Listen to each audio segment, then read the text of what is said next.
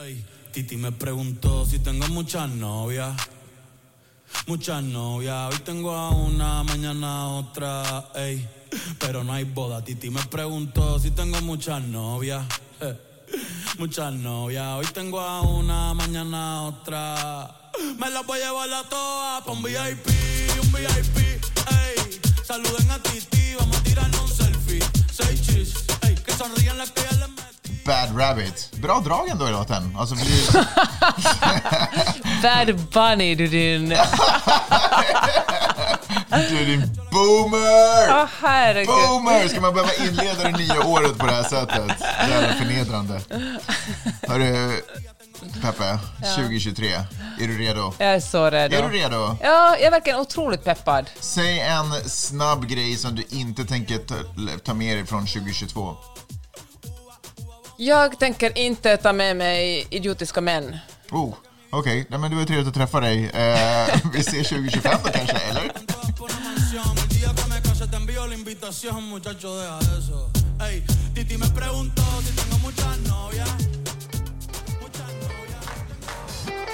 Du lyssnar på Magnus och Peppes podcast.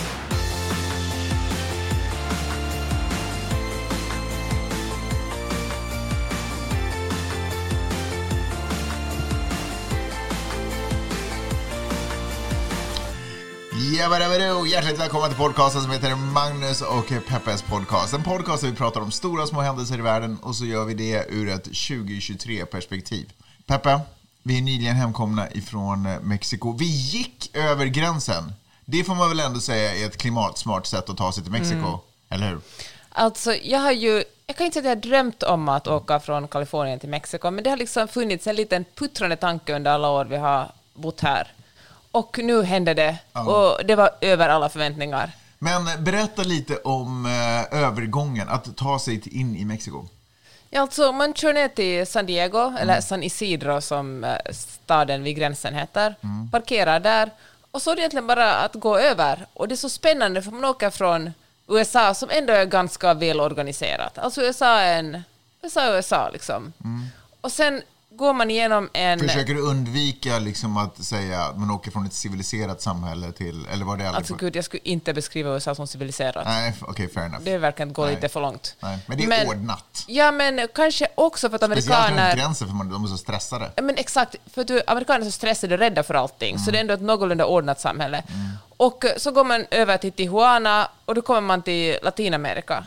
Alltså, det är Mexiko, det, det är höns som springer omkring, folk som säljer churros, det doftar gott överallt, det doftar liksom... Det är doftar konstigt att doften land. är helt annorlunda från en meter till en annan. Husen har annorlunda färger, det finns liksom det är en annan palett av färger där. Det, är, alltså det gjorde mig på så gott humör. Jag kände verkligen att jag, jag trivs i den eh, miljön. Jag, jag måste stanna kvar vid det här att gå över, att gå över gränsen. Eh, för det som händer är när man kommer fram till liksom slutstationen, man ska säga, när man står vid ja, det som egentligen ser ut som typ akvariet på Skansen. Det var den associationen. Det känns som att det stod utanför, du vet man ska, Mm, gå, man ska gå in i någonting, liksom, sådär, någonting konstruerat och någonting, någonting som någon har planerat och Ja, tänkt ut. Att det här ska, vara- det här ska vara en resa. Ja. Och så går man, så- alltså, jag menar det är ju inga djur, alltså det är ju ingen trevlig upplevelse att gå där igenom, men man går liksom in i någonting som liknar en liten bunker, ett litet grottsystem, konstruerat grott, grottsystem, och så står det Mexiko med stora bokstäver ovanför när man går in.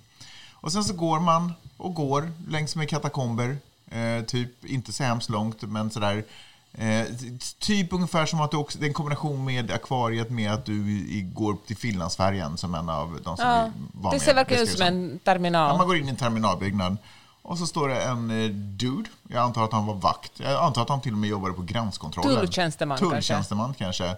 Som bara får titta på vårt pass, kanske tittade på det, gav tillbaka det och sen gick man bara förbi.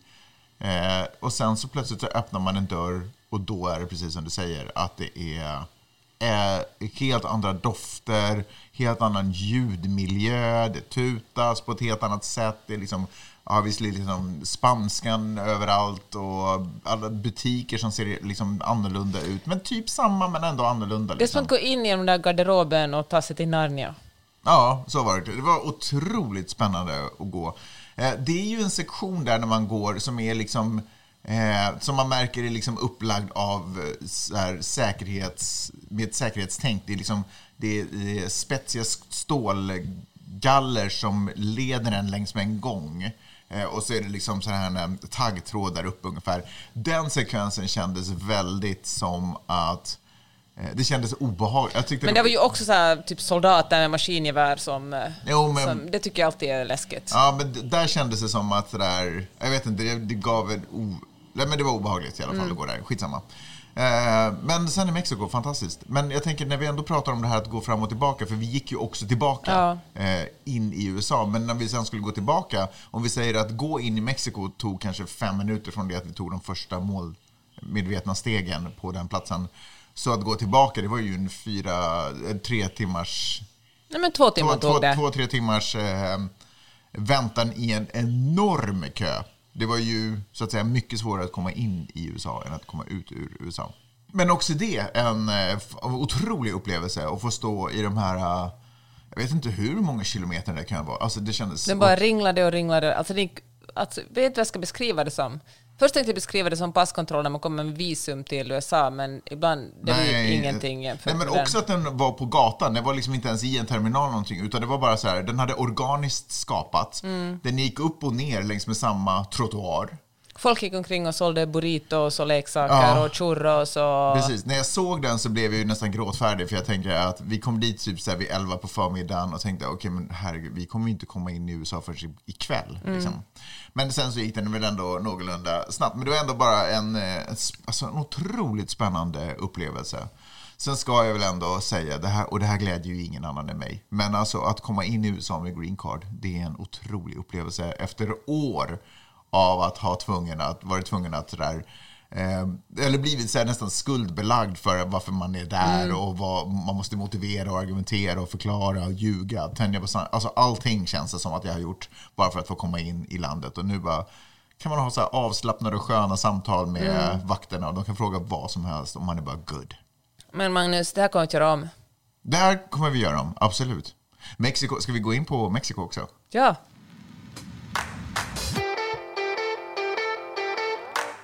Nu tänkte jag sätta dig lite på pottan. Tre saker, Peppe, ska du ge mig Okej. som är bra att veta om man ska till Mexiko. Okej, ehm, Nummer ett. ska det vara praktiska eller ska det bara vara... Jag tänker så här. Det första, drick inte kranvatten. Drick bara vatten på Jaha, flaska. så pass. Ganska basic Ja, grejer. ganska liksom. basic, men bra Ja. att veta. Jag har hört flera som åkte till Mexiko och bara drack eh, kranvatten och borstade tänderna i kranvatten och tyckte det var coolt. Jaha, nej, det ska man inte göra om man det. inte verkligen vill bli magsjuk. Ja. En annan sak, alltså Mexiko, precis som Los Angeles, är, det är inte ett tropiskt klimat året om. Åker man då till eh, Baja California, som ligger alltså södra om Kalifornien i USA, så är det ganska kallt på vintern. Alltså inte snöstormkallt, men det kan vara 15 grader. Vi hade ganska kyligt. Ja, och Sen det- finns det ju sydligare delar av Mexiko som är varmare. Så mest, östra sidan är oftast varmare generellt. Mm. Västra sidan är varm på sommaren och vår och höst, men ganska kall på vintern. Det kan vara bra att veta. Man Mm. behöver liksom, vi hade ett par svenska kompisar som typ har tagit med sig en tröja och shorts och eh, som frös röven av sig. Mm. Vi är ju, jag var ju förberedd på att det skulle vara kallt, så jag var otroligt nöjd med alla mina tröjor. Mm, och den tredje saken, ja, men det skadar ju inte att eh, öva lite, lite på spanska. Alltså jag, ser, det är ju, jag kan ju inte förvänta mig att folk som åker på semester ska bli flyttande på spanska. Men lite så här basic, det kan löna sig att förstå hur siffror fungerar och hur man säger tack och varsågod och hur man beställer någonting. Där skulle jag vilja slänga in en liten grej. Alltså inte att underskatta är de här översättningsapparna. Jag använder den till exempel, vi, det var ju en tjej som kom dit och eh, lagade mat ett par gånger. Eh, och hon kunde ingen engelska så gott som, eller nej, hon kunde ingen engelska. Eh, men då tog jag fram en liten Google Translate-app. Och då fick hon säga på spanska, eh, vänta nu ska jag bara se. Då fick hon säga på spanska liksom, vad hon skulle säga och så spelades det upp på engelska för mig. Det var ju Otroligt. men alltså seriöst. Men nu känns det som du stal. Det enda jag hade varit stolt över att jag kunde kommunicera och eh, jag kunde vara... Jag kände mig som jag var till någon nytta eftersom jag ändå kan prata Du var ju till otrolig nytta, vad menar du? Nej men jag tänkte du kom till en app bara och Nej, sopade men mat. den, ja, men liksom. det, ibland funkar det inte nätet så det gick ändå att använda. Så det, och plus att det var mycket snabbare och smidigare att du än att jag står och fibblar med en jäkla app. Jag bara menar i desperata situationer. Och sen så tänker jag också att en, en viktig grej att tänka på är att det är ju ett helt annat land, en helt annan vibe. Eh, så det är väldigt lätt att känna som eh, vän av ordning att saker och ting hela tiden blir fel. Men jag tänker att när man åker dit så måste man också bara ha förståelse för att det, är en annan mentalitet kring vad som är rätt och fel. Och så man, man gör, man så, gör, och då menar jag inte bara det här klassiska manjana, manjana, manjana, utan jag menar också att eh, språkförbistring och sådana saker gör att det liksom inte är av illvilja saker och ting kanske blir fel, utan det är bara ett annat land. Och man får bara En annan komma, kultur. Man får komma in i den frekvensen, den där moden, så, så, så, har man mycket, så har man det mycket bättre. Peppe, jag tänkte, att vi, jag tänkte eh, ta hjälp av dig för att illustrera hur den här, eh, hur den här lappen, appen fungerar.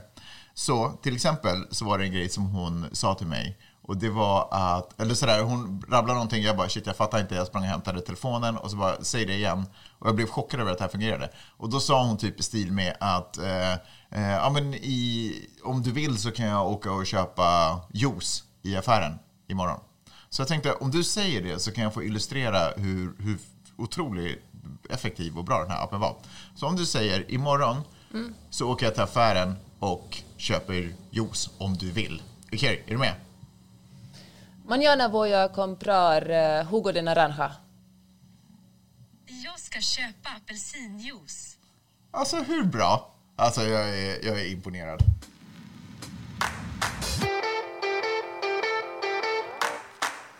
Nej, men jag kan verkligen rekommendera Mexiko. Vi ska ju åka tillbaka dit senast i april, men kanske också innan dess. Jag ska erkänna att jag har varit ganska... Jag, Mexiko stressar mig lite. Även fast jag kan förstå the beauty, jag fattar att det är vackert och det är nice och otrolig mat eh, stundvis. Eh, så är det, stressar ändå den här andra kulturen eh, mig ganska mycket. Jag skulle inte känna mig superbekväm att bila genom Mexiko eller ner till Mexiko. Inte nödvändigtvis liksom för att jag är så här rädd för karteller eller liksom direkta brott. Men bara liksom Eh, bara möten med liksom, polis och sådana saker känns som en, liksom, en obehaglig upplevelse för mig. Alltså förstår du vad jag menar? Det behöver inte handla om så här enorma... Jag bara jag liksom... Nej, men jag fattar det. men Jag jag- känner mig väldigt eh, som en, eh, En gringo. en gringo. Tack. Ja. Uh, Du sa jag, det Google att du sa hej Google. Du sa hej gringo. I can't send text yet. Idiot. Rude. Ja, men, eh, nej, men jag eh, tycker att det är ganska härligt, men jag förstår också hur du känner dig. Men jag tänker också att så här, du vet, ju äldre man blir, desto mer rädd blir man för olika saker. Jag tror att det är viktigt att eh, utmana sig själv lite. Ja, det har du faktiskt rätt i. Och jag menar, det här var första gången på det här sättet, så uh, fine, man gör det några gånger, sen så är man ju lugn. Och det också hjälper, du vet, när man börjar hitta, när man börjar känna till liksom, områden och så här, det, det har en stor skillnad för mig. Okej, nu går vi över till någonting som folk är intresserade av.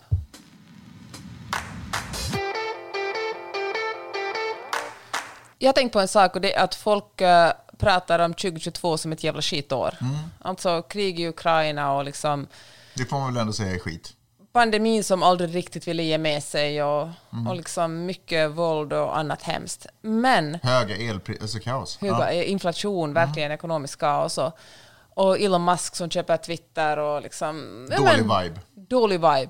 Men då vill jag komma till år 2022s förs- försvar. Jaha. Det är nämligen inte bara dåliga saker, för det här var ändå ett år då demokratin vann. Alltså om man tänker på mellanårsvalet valet i USA, där väldigt många så här, um, valförnekare ställde upp och förlorade. Där eh, Trump verkligen inte riktigt, eller han tappade fotfäste. Alltså hans manifest där han vägrar att eh, acceptera att han förlorar presidentvalet, det är någonting som folk bara har gått vidare från. Vi accepterar inte det. Och mer så här moderata, alltså i Amerika, USAs mening moderata mellankandidater vann.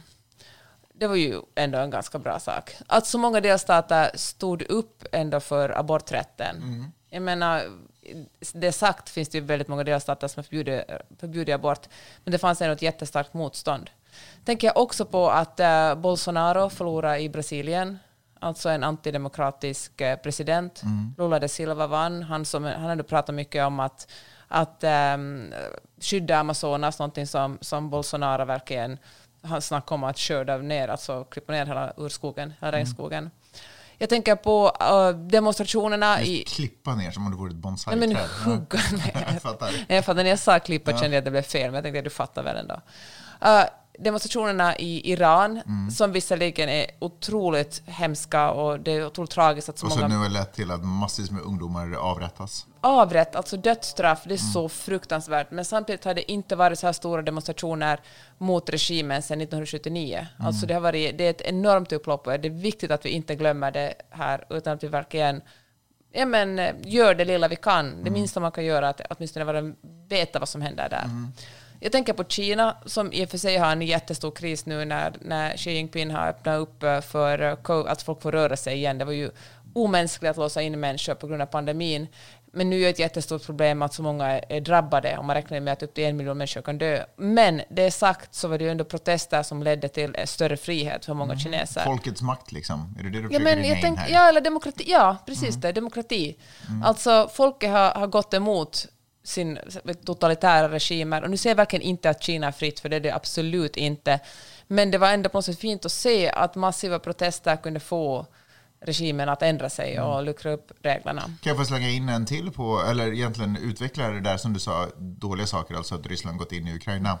Men eh, där också liksom folkets då inom citationstecken makt, hur ukrainare har gått man ur huset och faktiskt försvarar sitt land och pressar tillbaka och förstås med medel från utlandet och både ekonomiskt och vap, vap, vapeniärt. Vapeniert Ja, det gjorde det. gjorde. Jag tror att det är upp, låter lite för likt vapen, tyvärr. Men i alla fall, nej men alltså att man står emot och det är otroligt imponerande. Så det, enbart skit har det inte varit, det beror på vad man tittar på. Så är det. Det var ditt brandtal för 2022. Ja, nu Men- kan vi stänga det småningom känner jag. Jag tycker också att vi kan stänga och, och vad heter det, bara ta tag, förbereda oss för 2023 som jag ändå känner kommer bli tufft. Men nu är det som att 2022 tog mig på sängen. Förstår du vad jag menar? Att jag tänker att alla de här yttre omständigheterna som händer runt omkring i världen, tänkte jag sådär, det händer alltid saker i världen, I'll be fine. Men man fick en liten, jag känner att jag blivit lite tacklad av det. Liksom. Men jag känner att jag går in i 2023 medveten nu på ett helt annat sätt om att eh, den här tacklingen existerar. Och nu då kan jag liksom hantera den mentalt mer, bättre. Min kollega Maja i Friday Lab, hon pratar ju alltid om hur viktigt det är att man ska se tillbaka och se vad man tar med sig för lärdomar från veckan som har gått eller månaden. Eller, och, och, sen, eh, och sen kan man stänga det, så man gör nästan en liten ritual. Mm. Och eh, vi ska göra en, vi ordnar ju varje år i Friday Lab en, en liten retreat, en online retreat, där vi stänger året som gått och så ser vi framåt året som kommer. Mm. Det här året ordnar vi det den 15 januari, finns det nu platser. Och eh, då gör vi så här att man ska se det som en film. Då ska man liksom gå igenom året 2022 och se det liksom som en, en eh, vilken genre var det, vad hade jag för, vem var antagonisten, liksom vilka motstånd hade jag och hur övervann jag det, vilken lärdom tar jag med mig från det här. Det var roligt när jag frågade dig först vilken film det är, så sa du psykologisk thriller. Men eh, jag tycker det är ganska spännande att, eh, och sen stänger man det året och sen ser man framåt 2023 och, och tänker så här att om, om 2023 är filmen om mig och jag är hjälten och jag ska skriva manus för det, eller åtminstone rita upp ramarna, vad vill jag att då ska hända? Och jag tänker att det är väl lika viktigt som att när man har sett vad man har tagit med sig från året innan, att kunna se framåt och säga att vad ska hända i mitt liv? Jag frågar dig Magnus, vad ska hända i ditt liv? Eller vad önskar du att ska hända? Jag tänker att det är otroligt mycket saker som ska hända och jag, skulle ge, jag kommer jättegärna berätta om dem. Men jag tänkte att, eh, får jag pausa dig där ett Ja. ögonblick och backa bandet? Kan inte du bara lite snabbt berätta vad Friday Lab är? För jag tänker att det finns nytillkomna lyssnare, du har inte pratat om det på ett tag, helt plötsligt bara slänger ut att vi i Friday Lab, bla bla bla, vi gör så här och gör bokslut och grejer. Berätta vad, snabbt bara, eller lite så här Okej, så här, Friday Lab är ett eh, kvinnonätverk som eh, man kan vara med i. Friday Lab Community heter det. Och eh, där finns det, det finns både folk som är anställda och så finns det folk som är, har egenföretagare. Där har vi en special undergrupp som heter Friday Business Lab. Och generellt är det att eh, vi har en egen plattform, man kan säga det är typ som Facebook fast mycket bättre och mycket roligare som alla som är medlemmar får tillgång till. Och där kan man prata med varandra, stötta varandra, vi ordnar olika, vi ordnar föreläsningar, vi ordnar något som heter plan alongs, där man, plan alongs, där man träffas och så ser man vad som har hänt och planerar vidare. Man kan, eh, ja men det är så här typ, man, om man, man har, vi har en skrivgrupp och då träffas skrivgruppen en gång i veckan och skriver tillsammans, fast allt sker online. Har ni en framgångshistoria? Har ni framgångshistorier? Vi har flera framgångshistorier. Berätta, Alltså, vad, folk vad, har- vad, hur har det påverkat folk som har varit med? Folk har gett varandra jobb och uppdrag. Det är ju väldigt mycket snack. Folk hjälper varandra med CVn, men det är absolut inte bara jobbfokuserat. Nej. Man hjälper varandra. Folk är ute och rider tillsammans. Folk hjälper varandra, man skriver ut böcker, kommer med tips på sånt. Och, och så träffas folk, det är sådär typ, jag har aldrig varit i Uppsala, men nu är jag i Uppsala idag, hej, du Friday Lab, vill du äta lunch? Och så träffas man och äter lunch. Jag tycker att det är en framgångssaga, bara att utöka sitt, sitt kompisgäng. Nej, men det är väldigt, eh, jag är väldigt stolt över Friday Lab, det är sådana otroliga kvinnor som är med där. Då är det givet frågan, hur går man med i det här? Man, går in på, man kan gå in på vår eh, på Instagram, fridaylab.se, och sen kan man skicka en förfrågan. Vi tar in medlemmar bara fyra gånger om året, för vi vill, det finns ungefär 120 personer där nu, men vi vill också växa ganska långsamt. Så att man får... För tanken är att alla ska ha möjlighet att få kontakt med alla Ja. och sådär, så att man känner varandra så att det inte blir som Facebook, för där känner inte jag åtta miljarder människor. Nej, men precis. Ja, nej men fan vad grymt. Men då, då ska vi, är du nyfiken på mitt framtida år Ja. alltså?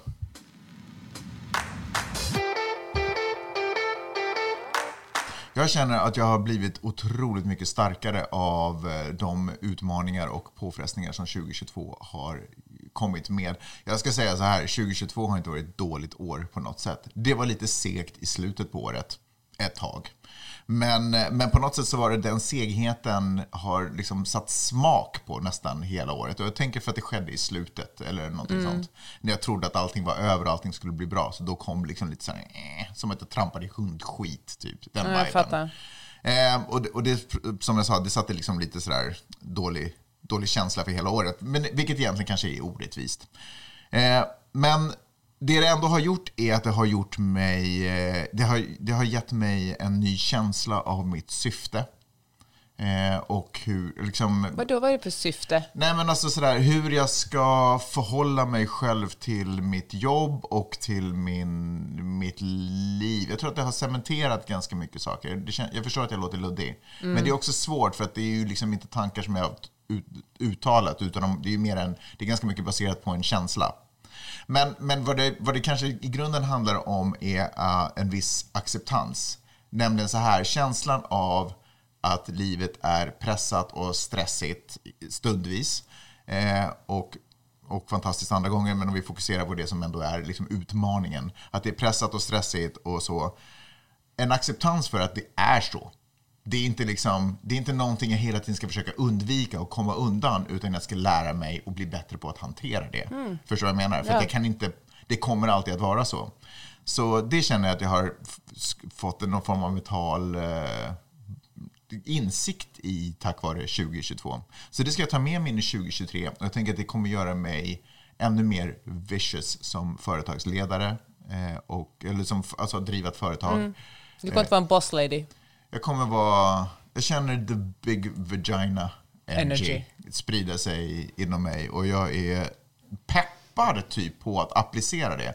Det är som att det är samma glädje som när min son spelar något spel och han har fått en ny sköld eller färdighet. Man vill bara ut i spelet och testa vad den kan göra. Och så känner jag. Ja, fan vad roligt, jag gläder mig.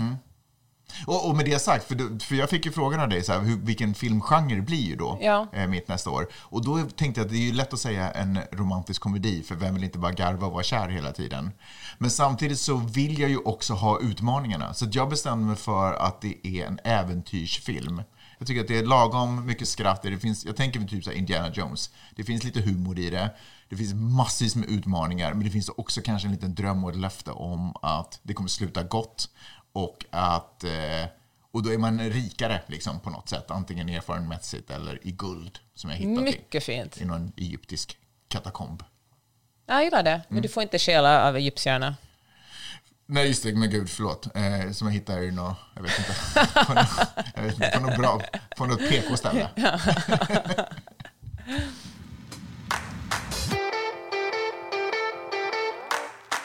Jag tror att eh, 2023 kommer att bli eh, alltså AIs stora år. Eller det, är väl, alltså, det vet, vet väl alla. Mm. Ja, men gud, det slu, hela, slu, slu, hela 2022 slutade ju med att folk bara bombade sociala medier med sina AI-bilder. Hur man ser ut när man är AI-fierad. ja, men alltså det är ju ganska tråkigt. Alltså, jag var glad. Jag tyckte det var fina bilder på mig. Men- har du, du har inte gjort på dig själv? Nej. Varför men, då? Nej, men jag står över sånt. Nej, men. Peppe, det är klart att du vill, det måste ju finnas en nyfikenhet inom dig hur du ser ut AI-fierad. Men var, jag fattar verkligen inte den här grejen. Varför ska man göra det? Alltså, För det är coolt för att se... se lite snygg ut. Folk la upp men- snyggare versioner av sig själva. Alltså det, är väl, vi har, Wow, det har vi wow. gjort på Instagram i snart tio år. Nej, nej, nej. Det här år. har ju pågått i hundratals år. Alltså eh, rika och mäktiga människor som har fått sitt porträtt gjort av eh, st- konstnärer för att få se en snyggare bild av sig själv, upp, själv upphängd på ett palats. Vi har ju inte de möjligheterna. Vi är inte tillräckligt stora, vi är inte tillräckligt rika, vi är inte tillräckligt Men gud, mäktiga. vi har ju filter, vi har ju hur mycket, vi har liksom Ja, uh, fast en annan, det här är ändå känslan av att en, liksom, inom citationstecken, konstnär har försökt ge dig en komplimang i bildform. Ja, ja. ja, jag tycker det är ointressant i alla fall. Det som jag är intresserad av är ChatGPT som kommer att få en ännu mer avancerad eh, version under 2023. Alltså en AI-skribent. Ja, inte bara skribent, utan en eh, AI gör allt som vi behöver. Mm. Alltså, typ. Men eh, det man bara kan säga så att hej, jag vill... kaffe. Jag, ja, men, kan du... Hur kokar jag det bästa kaffe? Okej, det var Mm. inte jättedåligt. Men så här, kan, hjälp mig... eh, Och så här, hjälp mig att läsa de här böckerna och sammanfatta de viktigaste ämnena och uh, göra en sammanfattning som är lätt att förstå för mig. Mm. Och sen skannar den här uh, AI alla de här böckerna och plockar fram det man är intresserad av och gör en sammanfattning. Nej men det är väl ändå ett Jag tycker- otroligt verktyg. Ja, men ett otroligt hot mot eh, eh, den människans egen tankeförmåga och kapacitet och möjlighet att själv analysera och dra slutsatser och fånga det viktiga. Ja, men det tänker jag faktiskt också på eftersom eh, Det kan ju vara förödande för till exempel vidare generation. vi är så förslavade av eh, teknologi. Och jag ser det här som en stor teknikälskare. Men jag tänker sen när apokalypsen kommer, sen när vi lever the walking dead och ingen av oss kan göra någonting. Du kan i och för sig göra upp eld märkte jag när vi var i... Jag är otrolig på att göra upp eld. Ja, tack vare alla de överlevnads-tv-program du har kollat på. Survivor Man. Nej, men, exempel. men jag tycker att det är ju både, och det är sant som du säger, det påverkar säkert också hjärnan, att istället ha en robot som sammanfattar alla böcker man ska läsa för en, istället för att läsa själv och försöka förstå och liksom leva sig in, okej kanske en fackbok lever man sig inte in i, men en roman liksom, att leva sig in i den världen och ta del liksom av, av just det språket, att få det sammanfattat, det är ju, håller jag med om att det är lite sorgligt. Men eh, det är ju också otroligt fascinerande. Ja. Jag tänker att det här är också en utmaning som, alltså jag tänker, förlåt, men jag tänker ju mest på dagens ungdom. Mm. Jag tänker att det här är ju en utmaning för skolan snart. Att hur säkrar vi att den här texten som jag får är från en elev och inte från en AI, skriv det som en 12-årig pojke. Förstår vad jag menar? Men då tänker jag också kanske AI kan identifiera annan AI. Kanske man kan utveckla AI att, uh, Mm. Att ta steget längre. Ja, precis. Ja. Jag vet inte. Ett jättestort problem kommer ju att vara miss och disinformation Mm. eftersom det kommer att kunna göras så otroligt mycket bättre och kommer gå så extremt snabbt. Vet vad- så ja, precis. det måste man verkligen hålla ett öga på. Vet du vad jag tänker i och för sig att det skulle kunna potentiellt leda till? Mm. Att handskrivna dokument blir vanligare. Ja, men vet du vad, det läste jag någonstans. Att Mm. Som barnen en garant för att det här är Precis. äkta. Ska göra för hand eller skriva uppgifter i skolan istället för att skriva dem hemma. Exakt, så, så blir det ju. Man kan ju inte lita på att någon sitter hemma på sin kammare. Nej. Egentligen så, det som vi som vuxna är så att vi flyttas bort från office space kommer ju bli tvärtom säkert i skolvärlden. Att man flyttar in mer Mm. till office space. All, alla uppgifter sköts på skoltid. Kanske det är en bra sak. Det kanske är en... Kanske det är på något sätt en, ett jämlikare sätt att jag har skolan på så vis efter, eftersom... Det är sant, men problemet som jag upplever är känslan av misstroende eh, som blir liksom en del av så här måste vi ha det nu. Mm. Som egentligen bara baseras på att jag litar inte på, vi kan inte lita på att Ja. folk sköter sig, att folk hellre väljer att fuska. Det Mm. tycker jag är tråkigt, om vi måste ta det i beaktande. Jag tänker att vi skulle, jag skulle gärna vilja gå mot ett samhälle där vi istället mer och mer börjar lita på varandra och inte utgår från att den andra vill oss illa. Men nu, tar vi, nu tvingar den här nya tekniken oss att bli ännu mer inneslutna i, alltså att inte lita på någon annan. Fan vad intressant det är, för att eh, USA är ju ett land där man misstror varandra väldigt mycket. Alltså där, eh, där man... men Så här, jag lyssnade igår på en, en av de olika poddar jag lyssnar på, det var liksom, det heter eh, Left, Right and Center, eller något sånt. det är så här en politikpodd. Och som var en sammanfattning från året, de bara småpratade om olika saker. Det var liksom en mycket lättsinnigare version än vanligtvis. Och eh, då hade lyssnarna fått skicka in frågor, och så frågade de att om ni hittar en banan på marken, skulle ni ta upp och äta den? Och alla tre svarade nej, aldrig liv, för man vet aldrig vad någon hade sprutat in i den bananen. Mm, som en fälla. Liksom. Ja. Och då tänkte jag att det skulle man nog göra i Finland. Alltså jag tror... Ta upp en banan och äta den. Ja. Det låter konstigt. Skulle inte du göra det om du hittar frukt på marken? Alltså jag menar, Alltså, under ett äppelträd, ja, då skulle du väl äta ett äpple? alltså om det ligger ett, ett äpple från ett äppelträd, ja, men då skulle jag kunna ta den. Men jag inte skulle, en random banan. nej, men jag skulle inte gå liksom på Drottninggatan och bara, åh, här ligger en banan. Jag är sugen på en banan. Den här äter jag. Ja. Men jag tänker att... Men ska jag ja. vara helt ärlig, kanske inte, då kanske inte förgiftning är liksom den stora huvudanledningen. Det kanske att du inte var hungrig just Det då. Du var inte sugen på att bananer. plocka upp fallen frukt från marken i, i, alltså i stadsmiljö är väl inte att rekommendera. Men dumpstring då, liksom, är det en annan sak när man gräver i, i liksom, stora containers utanför matvaruaffärer? Jag tänker att det absolut är en annan sak. Okej, jag är mer men, för det. okej, då kanske du slog du kanske ner lite mina argument här, men jag tänker så här, i USA är man överhuvudtaget rädd för det mesta och liksom, Mm. du vet när våra barn var mycket mindre och gick typ fem meter framför oss här på världens tryggaste plats eh, Mm. i Santa Monica, då kom ju folk typ fram till en och var så att vara försiktiga att ett barn går fritt. Mm. Vems barn är det här? Står de och tittar man bara, förvirrat. men herregud, alltså folk är ju rädda för allt möjligt. Och jag tänker att eh, det är ju synd om eh, det här, eh, att misstänksamheten på något sätt blir det normala överallt i världen. Mm. Så här, I Finland så är man kanske lite mindre misstänksam, och i Sverige för den delen också. Mm. Eller så här, Japan, man kan glömma en plånbok på tåget, det kan man säkert i Finland också. Men det tror jag kommer... Förlåt, säg bara. Ja, och sen få tillbaka den utan problem. Men det- där känner jag ju att eh, för det som gör skapar den här misstänksamheten är ju, eller förlåt, eh, det misstänksamheten också skapar är ju att vi separerar ifrån eh, tillhörigheter. Eh, det som kanske förut var små byar där folk litade på varandra, kände varandra, man hjälpte varandra bygga hus, man gjorde ditten och datten för varandra. Det har ju nu kanske, det blir kanske, det är ju svårare i storstäder och det har ju alltid varit svårare i storstäder för det är så jäkla många människor. Eh, så de här eh, naturliga communityna, alltså jag, känner- så här, jag känner ingen eh, tillhörighet eller samhörighet med mina grannar i städer. Det är ju ett klassiskt fenomen. Jaha. Och det är allmänt fenomen, tänker jag. Men det tänker jag att det är mycket starkt i USA. Att här, kanske inte i New York, men liksom, eh, åtminstone i LA har man ju en väldigt stark för som, community-känsla. Precis, för jag tänker som människa så behöver vi ju ändå communities, Mm. tänker jag, och samhörighet, att vi tillhör. Men då tror jag precis eh, initiativ som till exempel Friday Lab och andra sådana här eh, communities Mm. är just dit man kanske vänder sig. För här, där, det är ju ett sammanhang där vi litar, där folk Mm. litar på varandra och där man också upplever att man får hjälp och stöd.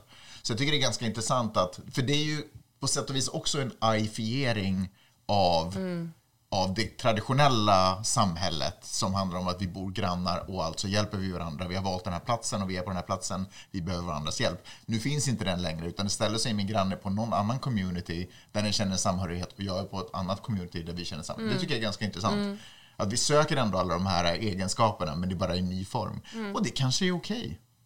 Problemet är att de där communityna blir ju lite en bubbla eftersom de inte heller nödvändigtvis alltid reflekterar det direkta världen jag tittar ut. Alltså det, det som jag ser utanför mitt fönster, för vi sitter alla på olika platser. Fast jag tänker snarare att problemet är om man sitter och tittar ut genom fönstret och tror att världen är representativ av det man ser och det man upplever, Mm. istället för att förstå att det jag ser är bara en pytte, pytteliten del av verkligheten. Just det, så då kanske det där till och med i det här fallet är att föredra därför att någon tittar ut från ett fönster mot en bergskedja, någon annan tittar ut från fönster mot en stadsmiljö, en tredje tittar ut genom fönster mot sin egen gård. Alltså, För Jag ja. tänker så här, det är det argumentet kvinnor som är så här, men jag har aldrig blivit diskriminerad, alltså finns det inte, därför, alltså blir kvinnor inte diskriminerade, eller blir kvinnor inte tafsade på, eller blir kvinnor inte våldtagna, för jag personligen inte har upplevt det. Eller någon som säger att jag aldrig upplevt rasism, alltså existerar inte rasism, men det blir ju en liten version av det om man bara utgår från exakt det man ser i sitt eget liv. Därför är det ju fantastiskt att kunna ta del av andra människors berättelser och, eh, och insikter och perspektiv. Så sant som du har sagt.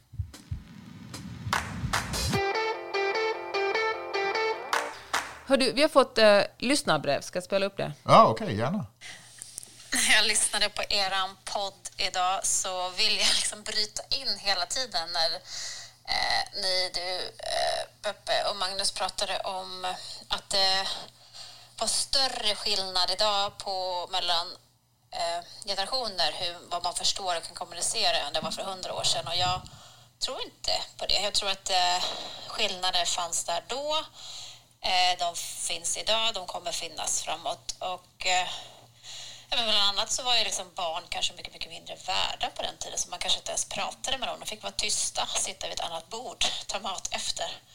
Eh, så. Och jag tror det, dels finns det en önskan från man själv som barn eller även äldre att man kanske ibland håller sig till andra språk för att man vill vara sin egen men också att det finns för lite nyfikenhet av vuxna för att fatta och hänga med i de yngres, både nu och då. Sen vänder jag mig också mot att eh, det är svårare liksom, att förstå varandra i text och att man där satte in emojis och det är svårt att tolka emojis liksom och annat. Och jag tänker att det är Eh, lika svårt, eller svårt också att förstå varandra när man pratar liksom så. Vi använder inte samma ord. Eh, orden betyder olika för oss beroende på eh, erfarenheter, hur vi har använt dem förut och vad vi har för relation till dem. Eh, man ser olika ut, någon tolkar liksom, någon sitter och funderar, den tolkas som arg. Så att jag tänker liksom, kommunikation är klurigt oavsett om det, man skriver eller något annat och vi kan liksom inte förutsätta. Alltså en, att någon ler säger ju inte någonting om vad de tänker bakom liksom så. Du kan le för att du förväntas att le liksom. Lika väl som att du skickar en smiley som eh, ska vara glad och sådär. Så att jag tänker att det är varken lättare eller svårare. Det är liksom, kommunikation är klurigt. Som du kan få i samtal är väl att man lättare kan säga ah, men nu missförstod du mig. Eh, och ja, man bryter av. Det blir liksom en... När man sitter, ja, när man pratar och interagerar med varandra så då, då blir det liksom en, en annan dynamik kan det bli i ett samtal. Medan om du skriver så blir det att jag skickar ut någon svarar, sen kanske man skickar saker lite samtidigt och man chattar på liksom, men det är fortfarande eh, man kanske inte bryter av varandra utan man kanske, ja, det blir att någon hinner skriva klart. Ja, jag, jätteintressanta samtal har ni i alla fall och jag gillar jättemycket att lyssna på dem även om jag just idag kände att jag vill in och kommentera direkt. Alltså, jag älskar det. Vill man in och kommentera så ska man göra precis... Vet vi vem, vem det där var? Eller är det hon Ja, hemlig? Helene. Nej, men jag, vi känner varandra. Helen, ah, okej. Eh, vill man in och kommentera så ska man göra precis som Helene gjorde. DMa mig eller Peppe eh, ditt, ditt ljudmeddelande. Det är roligt för då får vi också höra rösten. Och så, så riskerar vi inte att läsa upp meddelandet med fel intonation. Sen kommer läsa det på finlandssvenska. Ja, eller typ tolkar en smile eller någonting annat weird. Och så, och så blir det fel. Så tala in det så vi hör, så, så får man känsla. Grymt. Ehm, har du, alltså... Men jag tänkte, det är en sak som jag fastnade vid som, som Helene sa som var smart, var att man faktiskt oftare borde säga nej nu missförstod du, eller nej det var inte så jag menade. Men jag känner att jag ibland är för mycket av en eh, people pleaser för att eh, inte säga så. Eller jag bara, ja men äh, den här personen missförstod det, men strunt samma, orka bry sig liksom. Utan istället var det sådär, nej nej nej, så här menade jag. Jag känner, ja, bra. Jag känner på, på punkten kommunikation förr och kommunikation idag, uh, let's agree to disagree. Jag känner ändå att världen var mycket mer, eh, hom, alltså, jag, ty, alltså, min, alltså vad fan, jag vet ju inte, jag är inte expert. Det finns säkert någon etnolog som har bättre koll på det här. Men jag tänker bara att det känns som att barn växte upp i ganska mycket samma värld. Jag håller med om att klart barn behandlades hårdare och annorlunda. Jag säger inte att det var en bättre värld. Jag säger bara att kommunikationsmässigt så fanns det ganska tydliga regler. Och idag är det så mycket fler regler som är, så det är lite up for grabs.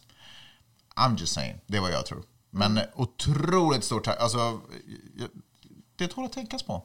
Det tål att Ja, tänkas på. så bra med kommentar, tusen tack.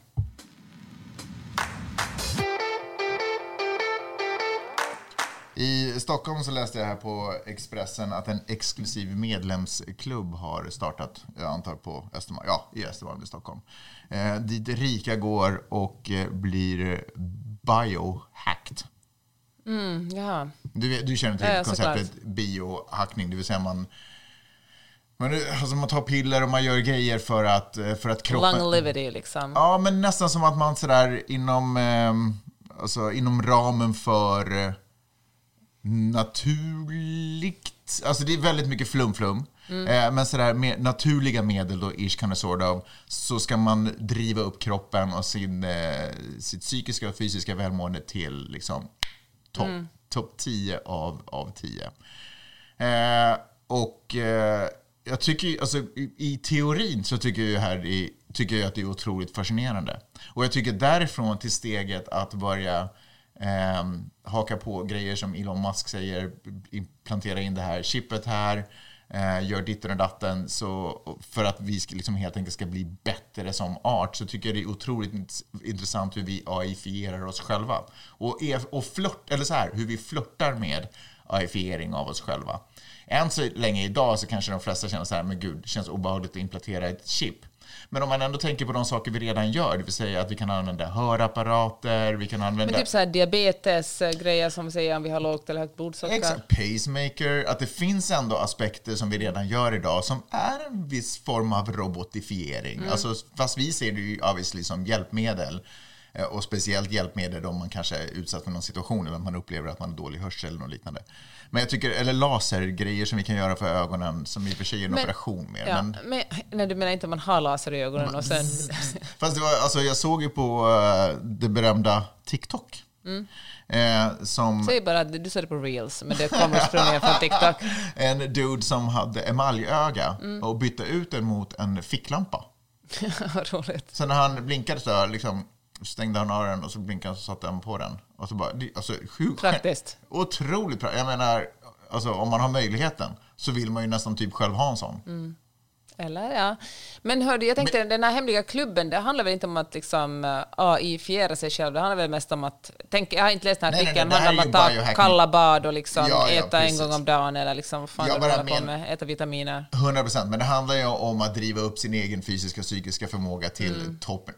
Vilket jag bara, som jag sa, är en flört med en AI-fiering. Det här är ju vad, vad, vad de anser att gränsen går, men jag menar, om vi knackar på dörren till den här klubben om fem år så är det kanske någon annan grej man ska göra som är lite mer, du vet. Mm, jag tror det. Sätt det här under nageln så har du fantastiska förutsättningar att spela gitarr. Inte fan vet jag. Nej, men, någonting sånt. Men jag tänkte bjuda på um, eh, några stycken biohacks Åh, vad roligt. som, Ja. är ganska som är naturliga biohacks som har med forskning visat sig de facto fungerar. Eh, och som är gratis. Eh, några Okej, av dem. underbart. Mm, är du med? Det här kommer från en artikel som jag läste i The Atlantic. Godkänner du tidskriften? Ja, absolut. Ja, bra. Eh, så det första som eh, jag ska sen tala om, om jag kommer ihåg vem det är som, har, som står bakom det här. Det är alltså ingen känd person, men det är liksom en riktig människa.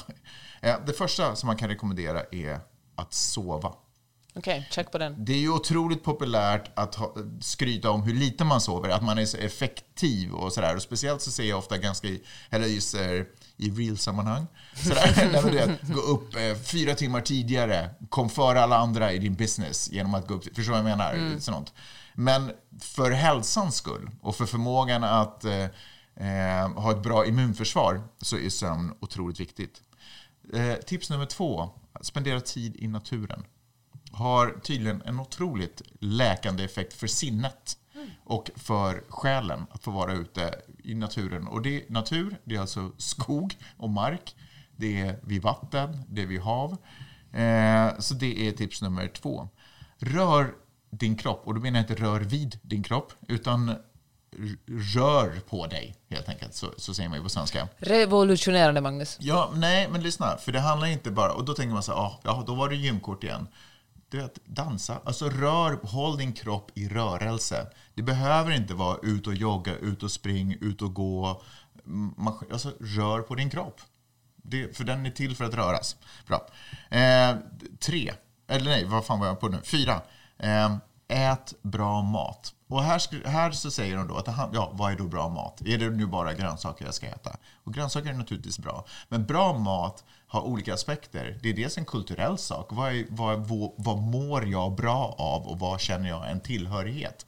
Ha det i beaktande och ät bra mat. Alla vet vad som är bra. Ät inte processad mat etc. Men, men ta också i beaktande vad som gör dig lycklig och glad. Viktigt.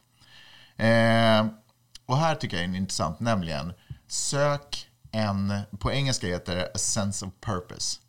Så många jagar ju lycka, men det man skulle kunna börja rikta fokus mot är att jaga ett syfte.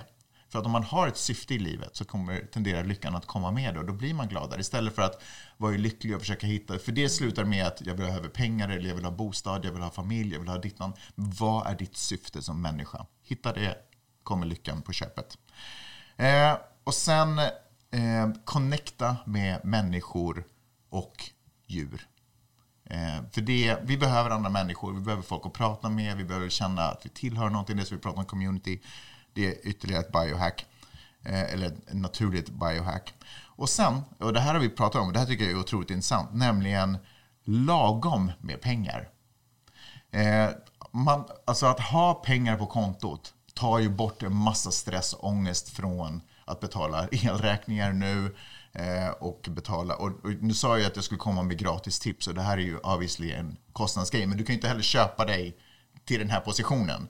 Men man bör ha eh, lagom med pengar på kontot så att man fortfarande behöver andra människor. Man behöver kanske en arbetsplats som kan ge connection till andra människor och man slipper den här stressen för att eh, Ja, men du vet, ångest som att inte ha pengar kan Mm, skapa. Men det, men det finns också en gräns för att ha för mycket pengar. Det tar nämligen bort saker som du ändå behöver. Det tar nämligen bort Eh, eller det, det är svårare att behålla en känsla av vilket syfte du har om du har för mycket pengar. Därför att det finns ingenting som inspirerar dig till vad du ska bli.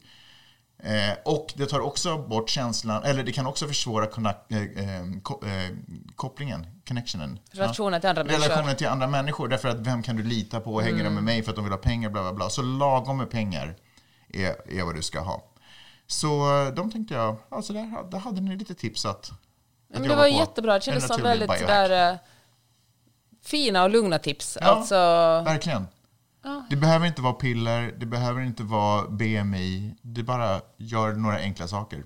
Som är egentligen ganska naturliga. får jag säga vad jag har lärt mig på TikTok? Berätta. Okej, vi borde ha en sån här eh, TikTok, eh, kanske ska göra ett, ett segment. Jag tycker Hur- inte vi ska uppmuntra till TikTok. Du vet att du är emot TikTok egentligen. Ja, ja okej. Men i alla fall så här. Det var någon psykolog som sa så här att eh, om man gör någonting 18 minuter om dagen Mhm. under ett år, Mm. då kommer man att bli bättre än 95 procent av världens människor på det. Ja, jag har inte dubbelkollat den här procenten och jag vet inte hur man ska göra det. Men jag gillar lite tanken på att om man upprepar någonting, man behöver inte göra det så himla länge, men upprepa någonting varje dag under ett år, då, Mm. kommer man, då kan man liksom inte undgå att bli ganska duktig på det. Nej. Tänk om jag skulle börja spela gitarr varje det. dag. Det känns, eh, det känns fint. Också att det, alltså det behöver inte vara en timme. Jag tänker yoga till exempel. Mm. Yoga varje dag i 18 minuter under ett år. Gud vad vigulant man kommer att bli efter det. Ja, alltså vigilant. Jag tror att ordet kan behöva översättas. Okej, spänstig. Spänn... Nej, eller vänta. Vig. Vig. Ja. Men är inte vigulant ett finare Jag, ord? jag tänker att vig är förkortning av vigulant. Men hör du, ja nej, jag gillar det också. Men vet du vad, jag tänker också sådär, en, alltså göra lite konstiga, onödiga grejer 18 minuter per dag, tänker jag kan vara lite så här självråande. Jag vet inte. Lär dig ett konstigt språk som du egentligen aldrig har nytta av. Spendera, spendera 18 minuter om dagen bara för att göra något så här sjukt random. Mm. Som inte är produktivt direkt. Ja, köp en bonsai, klipp blad 18 minuter om dagen eller någonting. Men herregud, det finns ju ingenting kvar där stackars trädet. Okej, men gör någonting annat. Vattna det i 18, inte vet jag, prata med det. Jag vet inte, men någonting liksom Ah, som, är, Nej, som är lite så här lite randomly. Att det må- måste vara just det här effektivitetssökande, tänker jag. Alltså, jag vet inte, det är lite överskattat. Mm. Tänk att vi är ganska bra ändå som där. Hör du, eh, lyssna på det här.